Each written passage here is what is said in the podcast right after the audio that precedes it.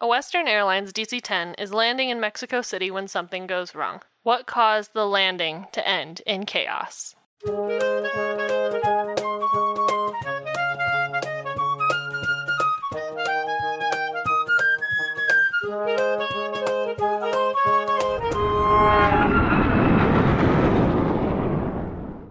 Welcome back to the Hard Landings podcast, everybody. I'm Nick, I'm Miranda. I'm Christy. and we have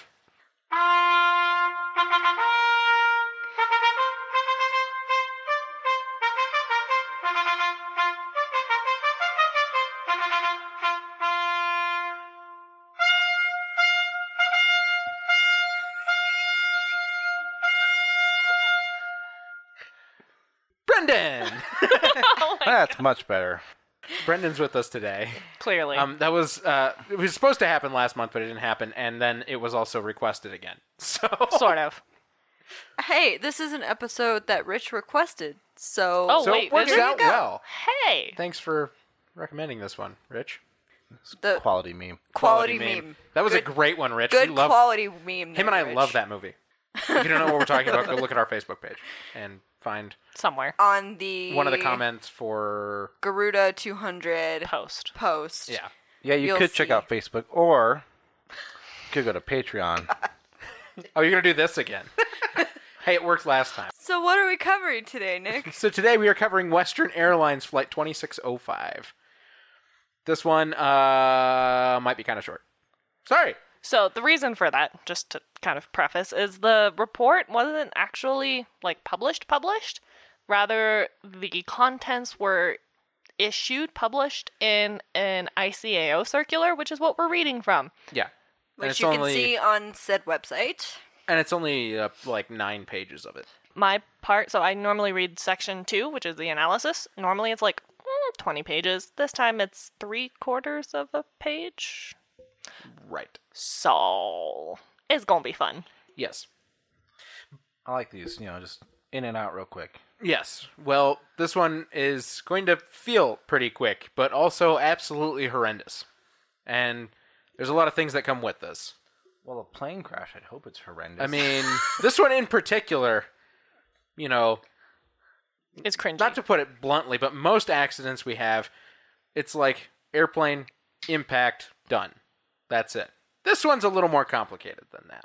So this happened on July 31st of 1979. This was a Douglas DC-10. 10. Hey. Hey, we're finally covering a DC-10 again. DC 10. and we've actually covered one from the same year. Yep. Quiz time if you can figure out which one it is, post it in the comments. And it's also not the last one we'll cover from this year of a DC-10. That's sad. Yeah, wasn't it? What was the span on that? one was five months apart and one was only a month apart. quality. Yeah. This DC 10 was November 903 Whiskey Alpha. The captain for our flight was Charles Gilbert. He was 53 years old, and here is the craziest thing I found out.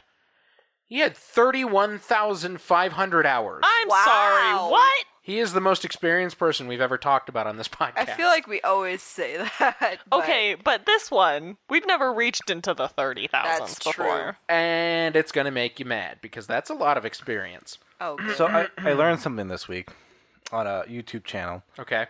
As about you do. Flying, aviation. That's where you learn it. Experience does not equal mastery, No, it does not. Or which I'm sure we'll intelligence. figure out today, yes. Yes, you will find out today. great. And as a matter of fact, he only had 2,248 hours on this airplane type, which is a fair amount, but not huge. Some of the pilots we've talked about in the past have like eight, 9,000 hours on a type. yeah, much. compared to his 31,000 hours, that's like a blip. Yes. They also become overconfident. There's a whole different thing comes with that. That's all part of crew resource management, which didn't exist yet. So, Who needs it? who needs it? the first officer for our flight was Ernst Rachel Ra- Rachel, Rochelle. He was 46 years old. He didn't. They did not know how many hours he actually had total. they couldn't figure it out. Uh, okay. But he did have 354 hours on the type, so not very many. The flight engineer was Daniel Walsh. That was an easy name. He was 39 years old. He had 4,000 hours total, of which 1,390 hours were on the DC 10. This flight was from LAX, or Los Angeles International Airport, Blah. to Mexico City International in Mexico City in Mexico. No way. Yeah. And they were flying on a flight that was actually had a name. This this flight was called the Night Owl. This flight had 76 passengers and 13 crew. Why was it called the Night Owl flight? That's because it left LAX at 1:40 in the morning. Ew. Gross. Yep. So it flew not even really a red eye to yeah, Mexico probably got City. in at what, like maybe five, six o'clock in the morning. Oh yeah, not even. I think it's like four something in the morning. Ew. Maybe five. It's probably five. probably something. five. Yeah, Five something in the morning. They got to Mexico City before dawn. That's about right. That's gross. So yeah, that's why it was called the night owl.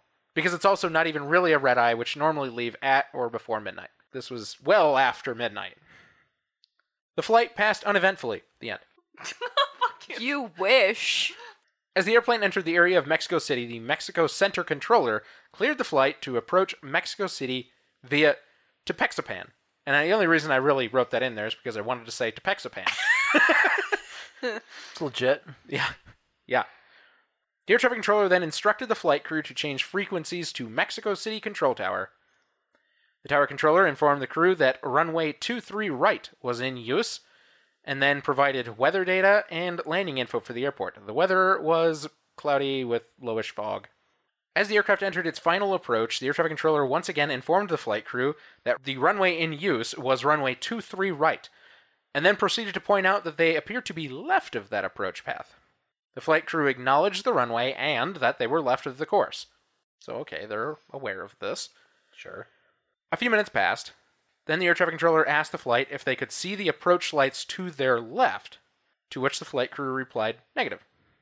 I thought they were to the left. We'll get to this in a minute. Oh, Because good. this is very confusing what's happening. But it'll all make sense soon enough. Okay.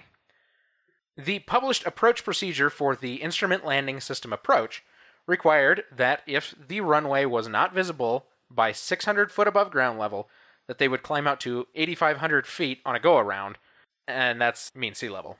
So, Mexico City's a very high airport, too, by the way. It's higher than Denver. It is up there. As the plane reached 600 feet, however, there was no call out by the crew, Quality. and they continued their approach. Quality crew there. Just the same, no altitude callouts were made at all at any point in time. Oh, that's good. This is why they just had the airplane start doing it. Yes, this is why they had the 'Cause airplane start They- doing it. They weren't pilots weren't doing it, Yeah. and then they didn't realize how close they were to the ground. Mm. hmm The pilot in command, who they didn't really clarify, but I am actually assuming is the captain based on the way they wrote the rest of the report. So I'm going to say the captain suddenly said that he was on the flight path for runway 23 left. Okay. What? back up. What did the air traffic controller tell them several times? They were to approach 23 right. Uh oh. Spaghettios. Immediately after this, the captain said this, the left main landing gear touched down on the grass to the left of runway 23 left, and the right landing gear on the left shoulder of 23 left. So they weren't even on the runway. Uh uh They, were weren't left even, of. They, weren't even on the runway. That was the wrong runway. They Yeah. were left of the left runway. Did they know they were that close to the ground? I have no clue. Because yeah, they weren't making their callouts. Yeah, there was no indication exactly. Look at that. See, That's, that's, that's why the, the airplane problem they does it. had. That's when I, you know, that's why I'm, I fly my little 172 around. I go 50, 40. 30. no, I do not. don't don't do that. that. Retard. retard, retard. Okay. The aircraft entered the runway fully 100 meters later. It's a pretty good distance later. At least they got on the runway. Yeah, eventually. The flight crew proceeded to then increase engine power for a go around, and they lifted the nose up 10 to 11 degrees. Why? Well, the airplane became airborne for a moment, but only about at the moment that it also struck a truck with the right main landing gear that was on the left shoulder of the runway, which really confused me. So they managed to lift, I think because they were going back to the left all of a sudden, and they managed to strike this truck on the left shoulder with the right main landing gear. Wow. Yeah. The uh, truck was loaded with 10 tons of earth. This Dirt. Yes, dirt. That is in the report. They wrote earth. That or is- dirt. Dirt. Yes, dirt. This heavy truck managed to remove the entire right landing gear of the airplane. Oh. The pieces of the right landing gear then struck the tailplane, severing the right horizontal stabilizer in the elevator. Oh, that's not good. The flaps also struck the truck and were removed from the right wing. So that that plane's not taking off anymore. Uh, no. Nope. The truck broke apart completely. Well, about to say the truck ain't going anywhere anymore either. no. The airplane banked hard right and struck the ground and an excavator. The airplane scraped across taxiway Alpha. Severed sections of the wing were embedded very deep into the taxiway, as a matter of fact. The wing was fractured and fuel was pouring out as they proceeded across taxiway Alpha and across taxiway Papa. The right wing was having a bad day. Nah, really? The right wing then went through a hangar, oh my god. which did not slow the airplane down at all, by the way. Was the left wing doing better? Mm, it was flying. Why? Well, the airplane managed to roll over Oh yeah, what more lift on one side? just in time to impact a building, demolishing both the airplane and the building. A very large fire explosion ensued. I found no data about how emergency crews reacted to this, but needless to say, this was horrible. I mean, this was Very a la Michael Bay. Insane, yes. 11 crew, 61 passengers, and one person on the ground perished in the accident. 13 passengers were seriously injured, and two crew were only minorly injured, and then two passengers were uninjured completely. Dang. Ah. Wow. Blows my mind. Lucky. I know this has come up in like those clickbait websites before. What's the best seat on an airplane? There is none. Yeah. If you survive garner an accident. anything from this podcast, you can sit anywhere in the plane and be killed. So don't worry about it. Yeah. It's better if you sit near an exit though. It is. You're more likely to get out if you survive the accident. Some people are like, it's the tail. I'm like, please review Asiana. Thank or you. quite a few others. That's it. That is what the report gave. Okay, they gave a lot more detailed about like how the right landing gear tore apart. Like they specifically said where the brakes ended up and where the wheels ended up. I'm like, I, none of this even matters. There are pieces that are missing of this. Was Uh, the one person who was killed in the truck? No, they would were. be I think they were. unfortunate. I think they were actually by the hangar. Oh, I think they were in a car that was in a parking lot by the hangar because it did manage to go also through a parking lot, by the way. And I think they said that they were our They last were- two flights. Like, just don't be in a car near an airport. I guess. mm, Yeah. something like that. I'm in. I do that often. Oh crap. I do it too. Oh crap. So do we. You're in the We usually Danger park. zone. danger zone. Thank you. We usually park on the approach path when we're plane spotting. Yes. Yeah. We literally, if something goes down too early, we're screwed. Yeah. Just know that if we all die in a plane crash, it's definitely Brendan's fault. Even if he's not flying the plane.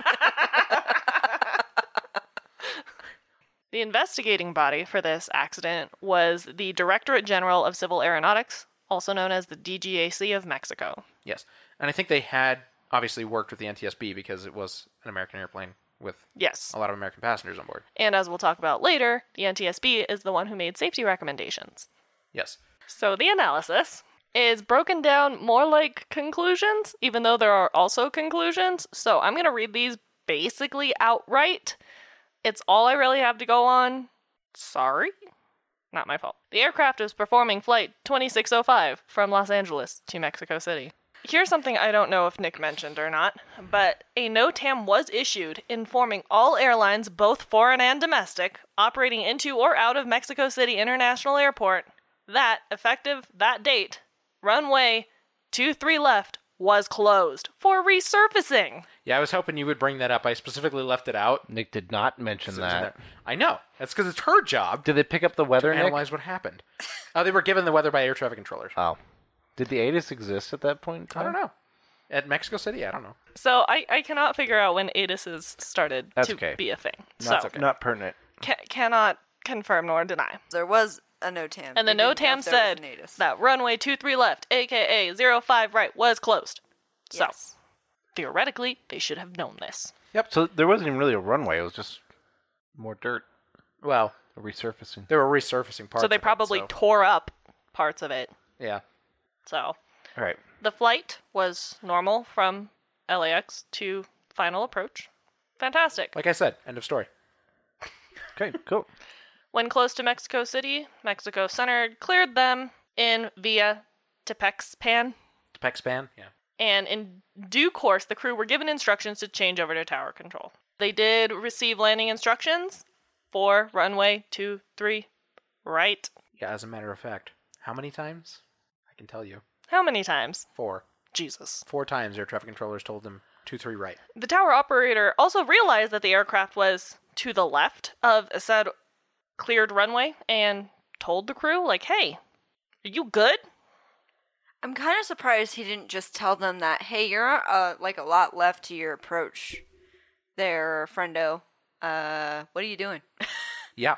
because normally I would think, and again, this is 1979, so I mean, I don't know back then, but today, if you came in really far left of your approach, the tower controller would probably be like, um, are you okay? Yeah, I'm guessing that they saw him on radar, Yeah. which I don't know how accurate was back then. Well, Right. and I'm about to explain kind of why the tower control didn't do a whole lot further and might also explain why the crew I don't know. I mean, I can't really explain it, but here, here's the the excuse I got. So they didn't actually deviate to the left runway until they were at 600 feet above the ground.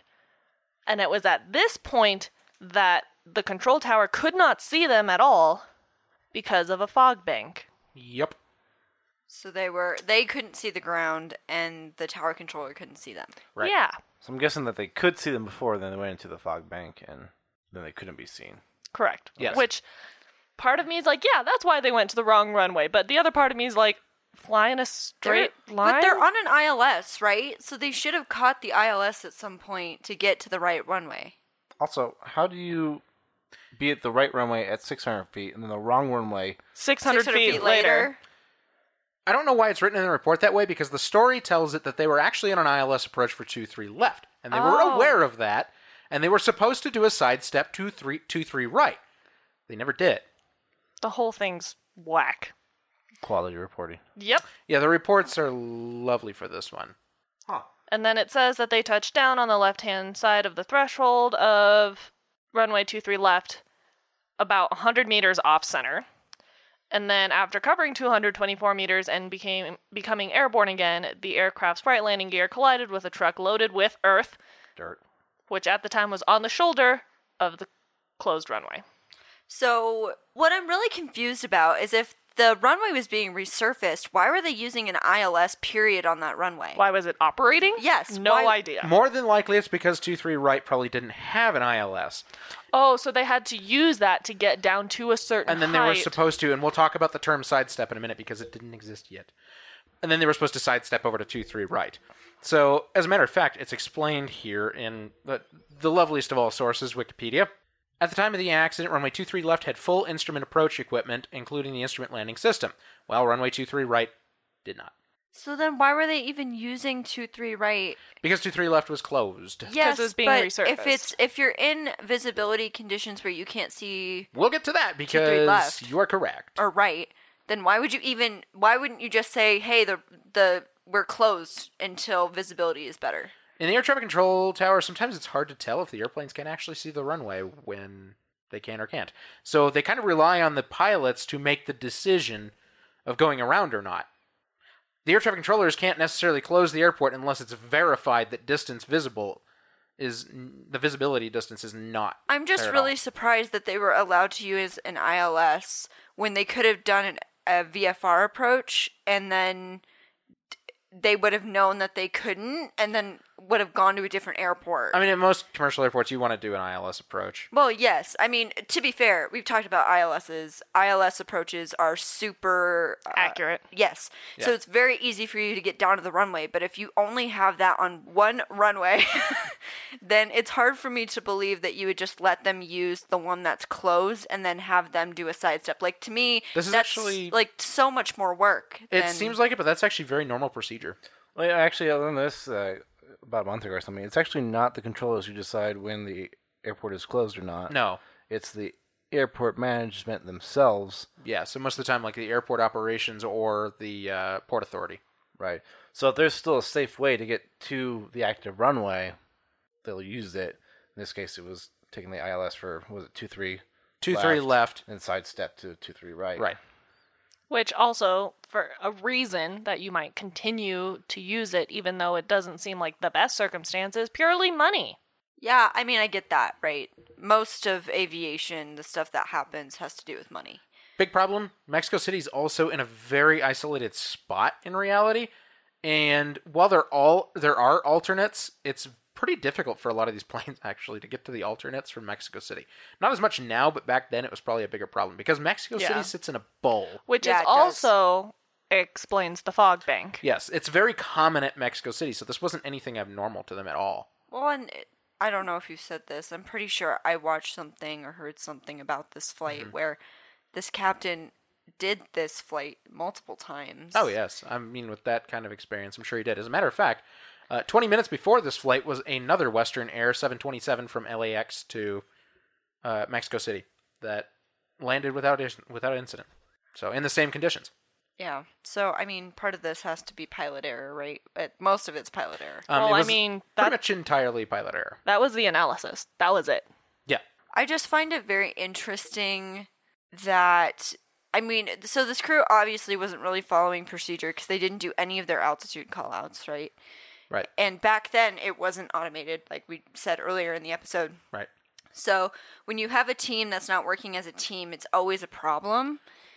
Yeah, crew resource management was thrown out the window on this flight. That Which- is- it- which it didn't, didn't exist yet, so- right. but still, I mean, any kind of concept I mean, of crew this is resource just management proper procedure, though. Got it. It's not even like the fact of crew resource management, even though it didn't exist yet, right? It's Right. this is proper procedure is you do the call outs when you get to certain altitudes, and they didn't do those procedures. So my thought is, is what other procedures did they not do? right. because at some point you have to think there had to be some point where someone thought that they they weren't on the right track. So I would agree with you, and I would love to know more.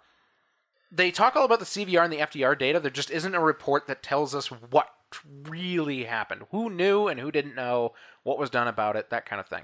Or if nobody knew and no one said anything, like we don't. Did they confirm that they were on the ILS for two three left? Yes, and actually, it was an air traffic controller instruction to use the instrument landing system for 23 left. Okay, because I, I didn't hear any of that. From the, Yeah, it really wasn't in the anywhere in the report. Huh. As a matter of fact, they didn't make that very clear.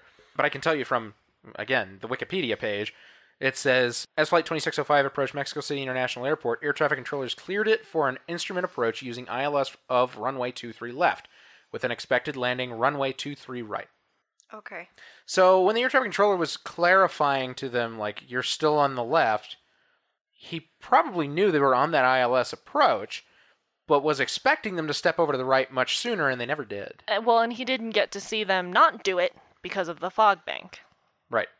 Well, and, which happened to be right at minimum descent altitude. I mean, and I don't know. We don't really have a lot of information about the state of the captain and the first officer and the flight engineer before this even took place. I mean, at 1 a.m. to 1 a.m. to 4 a.m. or 5 a.m., m- most people are sleeping, and that's during your natural sleep time. So if you didn't get enough rest before this flight, it could be an issue of fatigue that you went in autopilot and you went down to the ILS and just went to the ILS without sidestepping Right. because you're tired and you don't realize it, you know, until it's too late. And at this time, they also don't have the big giant X saying, hey, this runway's closed. Right.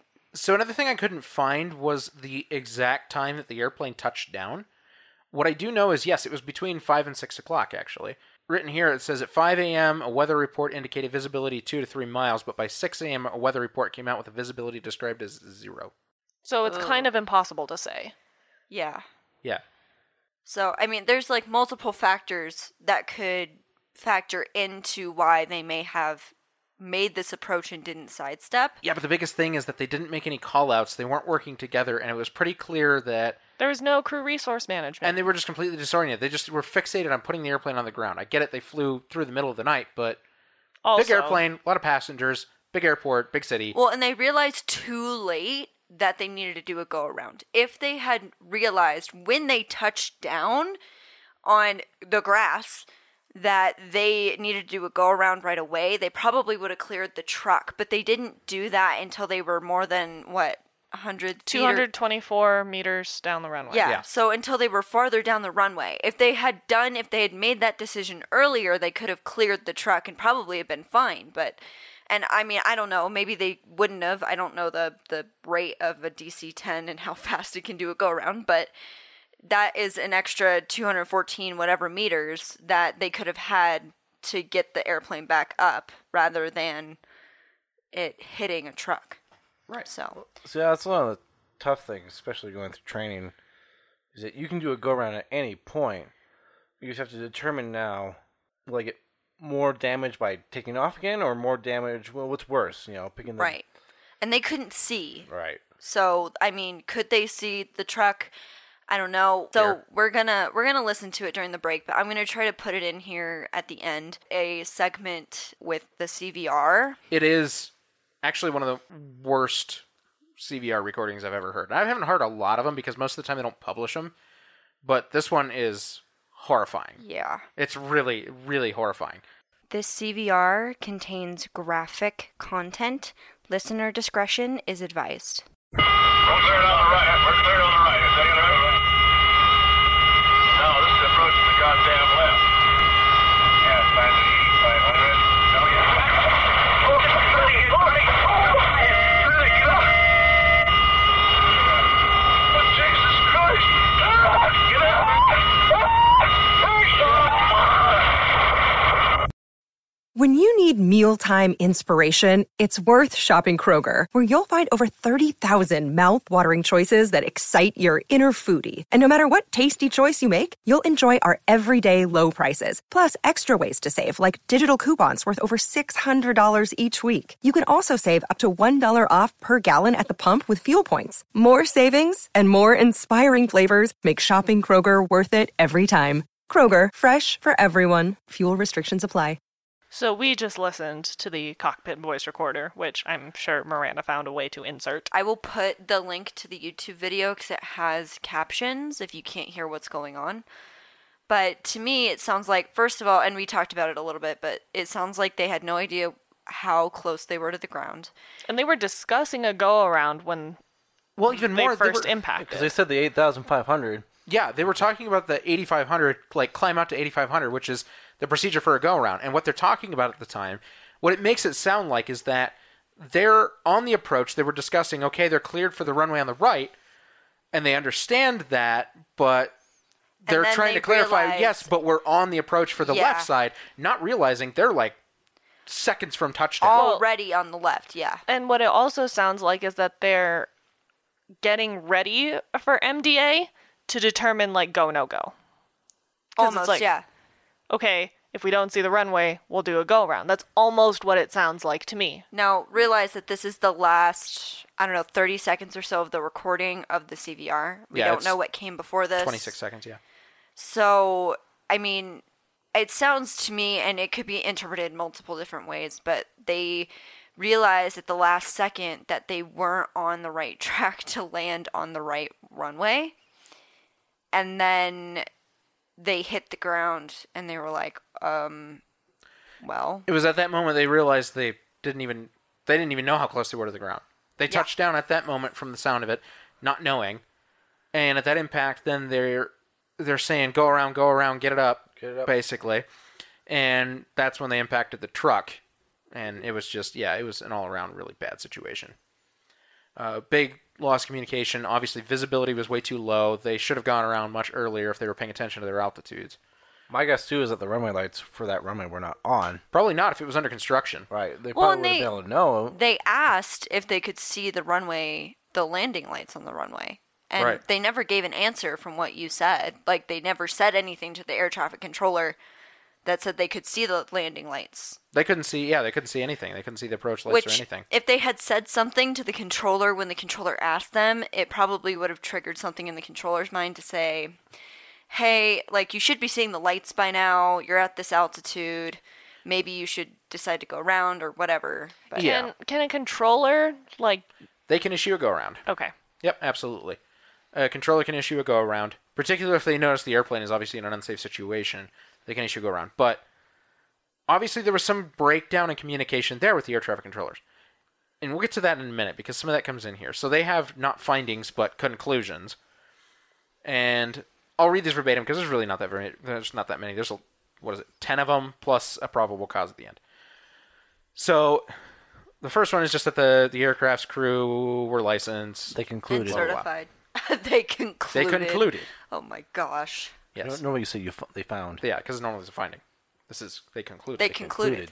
they concluded that Western Airlines, the owner of the aircraft, had brought to the attention of all crews flying on services to Mexico, NOTAM number 2841, issued on 19th October of 1979, that runway 5 right 23 left would be closed for all operations for resurfacing work from the date of the NOTAM. So they even got a thing from Western Airlines that said, "Hey, just so you know, they're resurfacing this runway."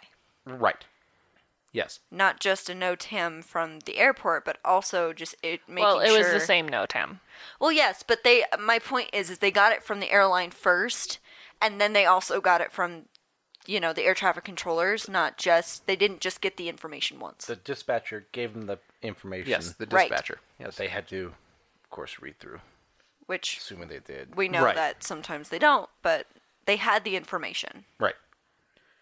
They concluded that during the Los Angeles Mexico flight, the aircraft's crew had not reported any difficulties to any control center within the national territory of Mexico. So they hadn't said that anything was wrong at any point in time to anybody outside of the airplane. They concluded that when the aircraft's crew contacted the control tower of Mexico City International Airport, it was given the relevant instructions for landing and was cleared to runway 23 right. This was acknowledged by the crew.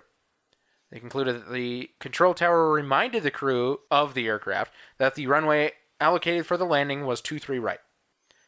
They concluded that during the final approach to the runway assigned and having reached a height of 800 feet above the ground, the aircraft flew into a fog bank which concealed it from the control tower operator. They concluded that the aircraft's crew did not comply with the procedural minima for the approach, for which it had been cleared, in that the crew descended below the minima without reporting the runway in sight or initiating a go around procedure. They concluded that the crew never reported to the control tower operator that the runway was in sight and no landing clearance was therefore given. Oh, they didn't even have landing clearance. Yeah, I don't know if you ever noticed that, but I never said they were because they weren't. And that was kind of a key thing I wanted to wait till now to talk about. But yeah, the air traffic controllers didn't give him clearance because they had never reported the runway in sight and the, ru- they were literally waiting for it. That's why the air traffic controller asked at one point, Can you see the approach lights on the left? Right. They never saw it. They hit the ground. And so my curiosity is is what Mexico City had for radar control at the time because obviously they knew the air traffic controller knew that they were left of the course. They could see that. But how did they not then do they not have altitude information? Did they not were they not tracking the airplane's proximity to the runways? I mean, it just it seems strange to me. How fast was it, quote unquote, refreshing the image? Right. That's another thing. And then, so we discussed a similar incident in a Miranda episode when we discussed Singapore Airlines. Which you can Flight listen to if you six. if you were a patron on Patreon. Stop I did your taking job. my job! You should have said something. I beat you to it. Anyway, So yeah, I covered a a Singa- Singapore Airlines flight six that a bunch of stuff went wrong there with like lights. but and- that's that, that's more of what I have questions about that I feel this report didn't answer. Is what was the lighting situation? they really Right. didn't say. because the whole point of land or I guess landing lights Approach lights. approach lights. Landing lights are on the airplane. Approach lights are on the ground. Okay, thank you. Yes. Good to know. Yes. So now you know. The more you know. The more you know. If you don't know, Now you know. So the approach lights are supposed to be nowadays they're LEDs, so they're super bright. But I remember when I did the research for Singapore Flight 6 that the lights were actually very dim and some of them were out. And because we don't have a full report on this accident, we don't know what the lights were. Were they LEDs? At that point, probably not, right? Because this is 1979. How bright were they? Were they be able to see them through the fog? why didn't the air traffic controller ask them again when they didn't answer? Yeah, I mean, there's there's a lot of things about this that are just wrong, just wrong. And we'll finish up the last two conclusions here, and then we can discuss this a little bit more before we dive into recommendations. But they concluded that the data obtained from the cockpit voice recorder revealed that the crew did not comply with the operational procedures laid down in the relevant manuals, in particular, the requirement to call out the altimeter readings during the final approach phase. Again, they didn't do any of the call outs, which was their ultimate problem because then they never went Knew around. how low they were. yeah, they didn't even know they were going to touch the ground when they did. Well, and then my thought is is if they didn't follow that procedure, what other procedures did they not follow? Right. You know? Right. Did they do their landing checklist? Did they do everything they were supposed to do before landing? Cuz to me, Right. if they had done all those things, they probably wouldn't have crashed. So, Good chance. They concluded that before colliding with the truck, the aircraft's crew applied maximum engine power, according to the flight data recorder, and the engines responded normally. Although airborne, the aircraft was in an uncontrolled bank to the right, so that eventually the right wing scraped along taxiway Alpha. The aircraft then collided with an airport building where it caught fire and was completely destroyed. so th- when you hear the cockpit voice recorder, you hear them screaming. That's because they hit the ground. They didn't realize they were that close. And I don't know uh, if they saw the truck I don't think they. I mean, they might have seen the truck. They probably realized they were in the wrong place. They were probably screaming more to the fact that they were uncontrollably rolling. Well, yeah, they were. They had already struck several objects. They knew that the airplane was out of control and in horrible situation. And then before them, they could probably see the worst thing. Eventually, they The would have building. seen the, the, building, the worst thing imaginable. That's what I would scream at. Yeah, that's what they were probably screaming at. So there's a probable cause. There is. So the probable cause in the ICAO circular noncompliance with the meteorological minima for the approach procedure as cleared. Failure to comply with the aircraft's operating procedures during the approach phase and landing on a runway closed to traffic.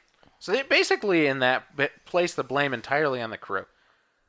And they're not wrong. Rightfully so. Yeah, they're really not wrong, which is why the one big thing that glared at me because this was such a huge breakdown in in the crew's CRM operations before yes. CRM. CRM and operations and just they were totally disoriented.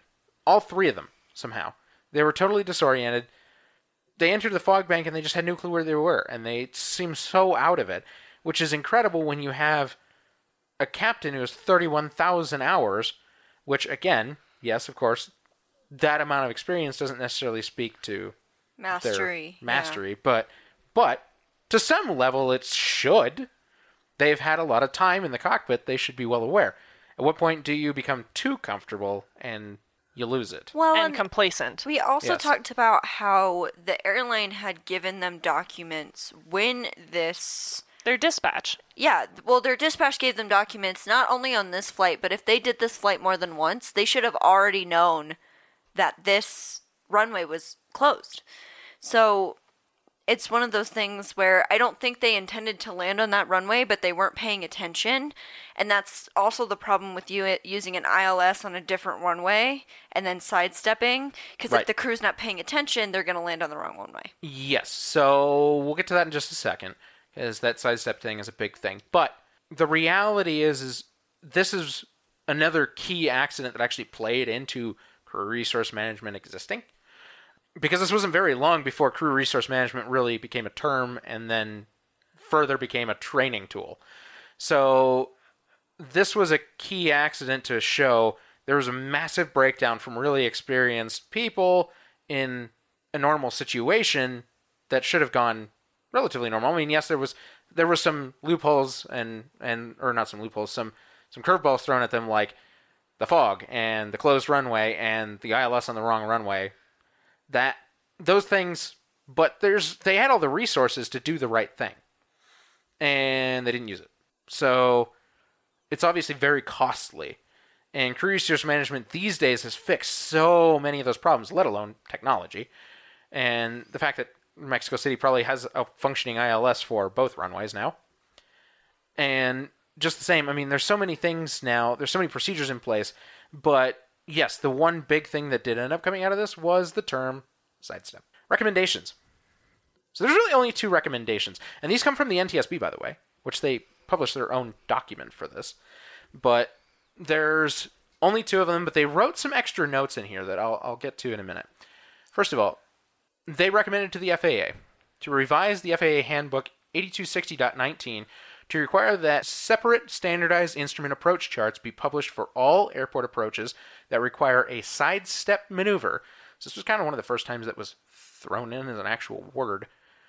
These charts should clearly indicate the airport approach plan view, the profile view, and the landing minima required. Now, if you look at an approach chart from around this time to only a handful of years later, it does change significantly. They do have the profile view and they do have the uh, landing minima required printed on the charts. And prior to that, it wasn't necessarily on the charts, it was just more in the dispatch documents or given by air traffic control. So this was a big, big thing. Adding these to the charts meant that that information should have been plastered right in front of them all the time. It wasn't there for them at the time.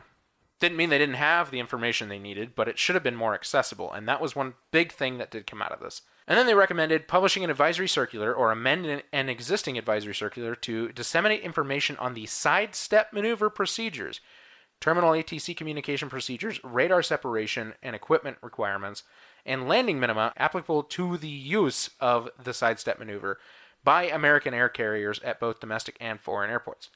So, did they not have training on side steps? Did they not, know Not- how to do a side step? Not much. It's not untold. It's not impossible. I mean, it's pretty basic. You're flying an approach and then you just jump over to the other runway at the last second and land.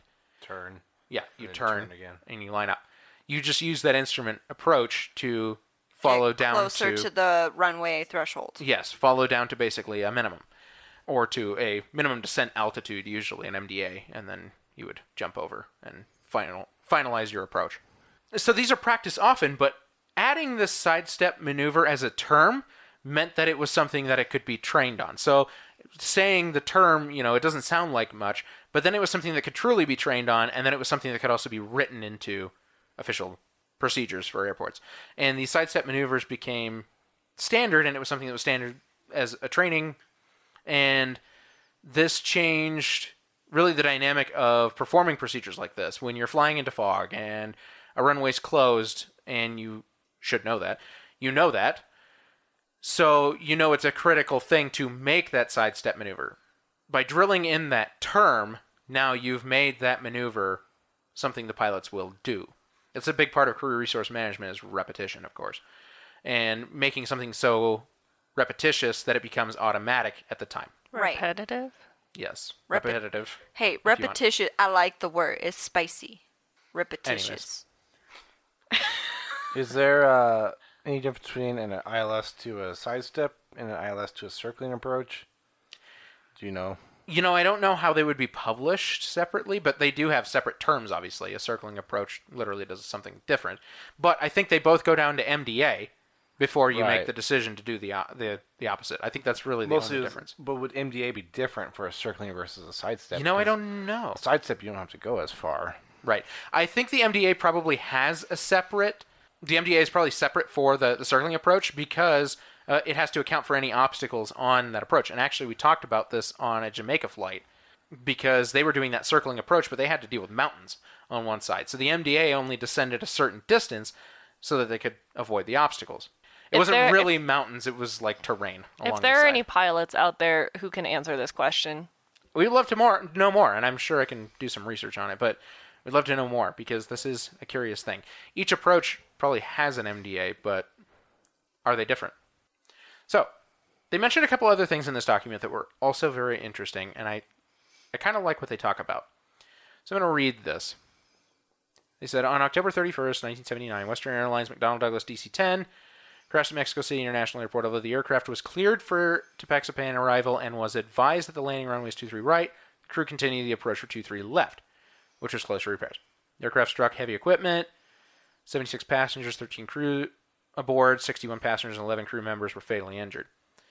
The crew were advised on at least four occasions by either Mexico City Air Route Traffic Control Center or the tower that they were to land on runway 23 right. However, None of these air traffic control communications contain phraseology similar to that used in the United States air traffic control communications regarding a sidestep maneuver. Oh, okay. So they didn't have the same verbiage that they were used to hearing. So the reason this is key is because they wanted this not just to the FAA, but It needs to be an International. international standard. Right. So what the what the NTSB was really saying here is that if the if the FAA would adopt this, because that's the only governing body they can control, right, or work with, they can talk to the ICAO, but the ICAO can't really follow anything they tell them to do. The FAA kind of has to comply with recommendations they give. They're usually supposed to give a response. ICAO, not as much. So by telling the FAA this should be something that's put in place, and the FAA can then agree, the FAA then has quite a lot of power when it comes to the ICAO and the IATA. So that becoming standard in the United States then will probably force the rest of the world to kind of become standard as well. And it did. The sidestep maneuver is now an internationally recognized term and training tool by the ICAO, IATA, and so on and so forth. that kind of makes sense, though, because if you aren't using the same verbiage you're used to hearing, it's not going to trigger anything. Right. Right. And if they were tired, if they were fatigued, again, we don't have a lot of information about the crew and all that stuff before this flight, but if they were tired and they weren't, uh, clearly they weren't really paying attention because they didn't realize how close they were to the ground. if they didn't hear the verbiage that would automatically spark them to do a sidestep approach, then they probably wouldn't have even noticed that they had to do it until it was too late. Right. They did add in a little note at the end of that paragraph too that says the investigation revealed that both pilots knew the, ru- that runway 23 left was closed, Right. and that each had landed aircraft at the airport while the runway was closed. So, So, see, that's what I was saying. So They if were they had aware. landed at that airport before, which it says they did, then they knew that air- that runway was closed before they landed. So to me, it's probably an altitude issue rather Yeah. than not knowing that well, that runway was and that's closed. kind of supported by the CVR as well. It didn't sound like they were questioning if they're supposed to be landing on runway 23 left. It's more of we can't see the runway. Let's do a go around. Oh crap. right.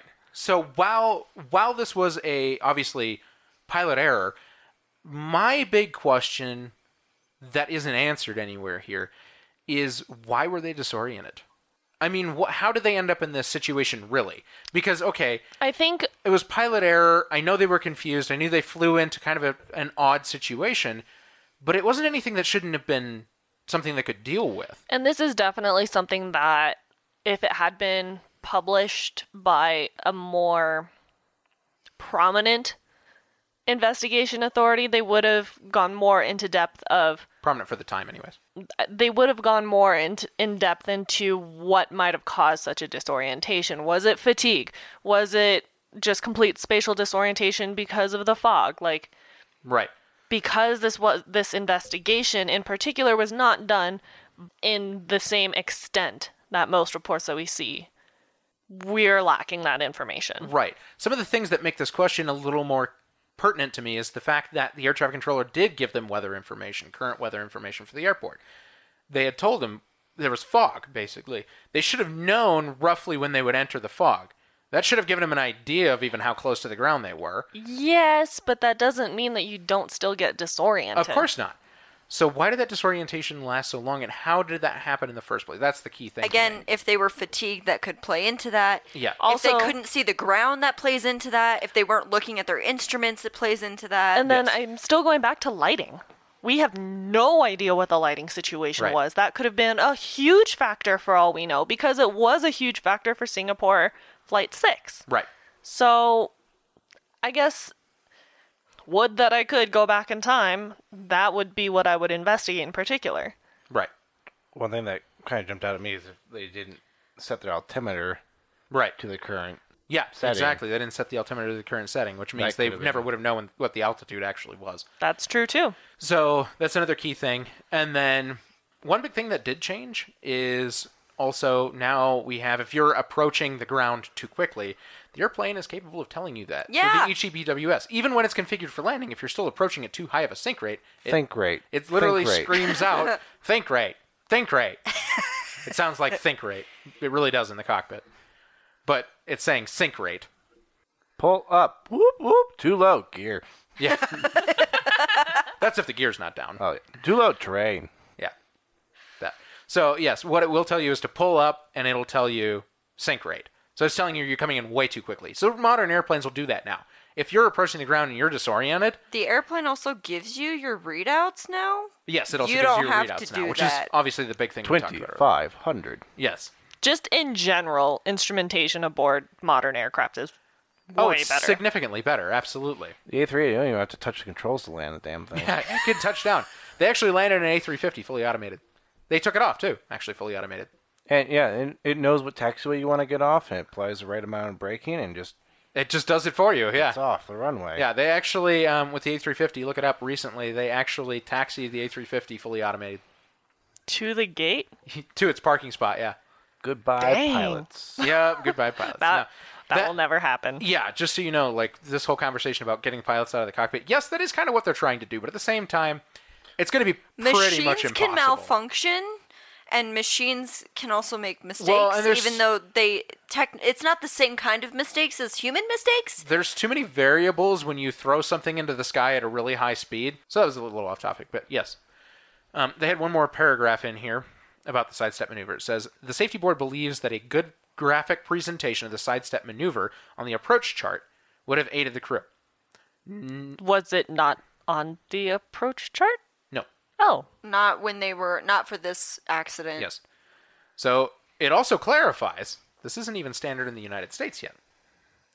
Nowhere on standard United States approach charts is the complete maneuver portrayed, nor is the word, quote, sidestep, unquote, shown. The procedure is shown as a straight in approach to an adjacent runway, as a circling approach to the sidestep runway. Yes. And that answers the question. Yes, it pretty much does. Because yeah, because it's a circling approach then. Yes, to the other runway. Yeah. or as a note at the bottom of the chart giving ceiling and visibility minimum. So important things that should have been there anyways. In the last sentence, in the accident case, the Mexico City chart for runway 23 right contained only ceiling and visibility min- minima. So didn't say anything about the sidestep maneuver or anything like Well, that. to be fair, they wouldn't really have to use it if the other runway was working, but it wasn't. but you also have to account for situations like that. Well, yeah, but I, we're talking about, you know, 1970s aviation. They didn't know that this would happen, that this could happen. I know.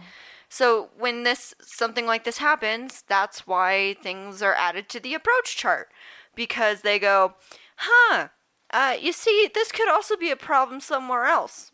Maybe we should make a, a thing so that they know what to do when this happens." yeah. And guess what? They did. There- There's actually a lot of key changes that came out of this one, which is why it's really surprising to me. that There's no report on this, and that's not maybe a more widely known accident because it was actually a pretty catastrophic accident in Mexico City. Actually, this is kind of well known because there's a few really key accidents in Mexico City that are pretty well known. Yep, Learjet. Yeah, we'll get to that one someday. But September. yes, that this is still the third worst accident in Mexican history. So that's eh, crazy. I mean, this was horrible. At the time, it was the second. The 1969 727 crash of Mexicana Flight 704 was before this, and it was deadlier. All right, friends. That was Western Airlines flight 2605. Correct. Hey, I didn't Nice. even need the help of a slideshow this time. Yeah. Thank you so much for listening. Thanks to our patrons for supporting us and helping us. Thanks to everyone for listening. Yeah. No thanks to those of you that are not on Patreon. Hey, be nice to them. God. They're still listening. Sorry. Okay. Thank you for We listening. like them a lot. We like you. We appreciate the patrons that we do have. If Yes. you can do it, that's great. If not, that's okay. If you are a Patreon, you're one of the lower levels, and you want to bump up because you should. You don't have to. You don't have to. We appreciate what you We give us. appreciate you for supporting us, period. yeah, but we would still appreciate you more. So. Take no that as more a- or nor less. I- Remember. Sorry. I just want to say that I am kidding. Yes, he is kidding. He's. Please know that he is. He is completely always being sarcastic. sarcastic. Yes, he's completely sarcastic. That's why we have him. Thank That's you. why the blooper reel is so good. If you want to check that out, you have to be a patron. Anyway, remember Too early. to put in your when you fell out in love with aviation stories on the website. Also, if you have any questions about us, about podcasting, about aviation, you can go ahead and, and also submit that on the podcast. Uh, fun fact we are looking into merch right now. It should be a foreseeable future type of thing, so keep your eye out for Yeah, that. there's a lot of active things going on with that.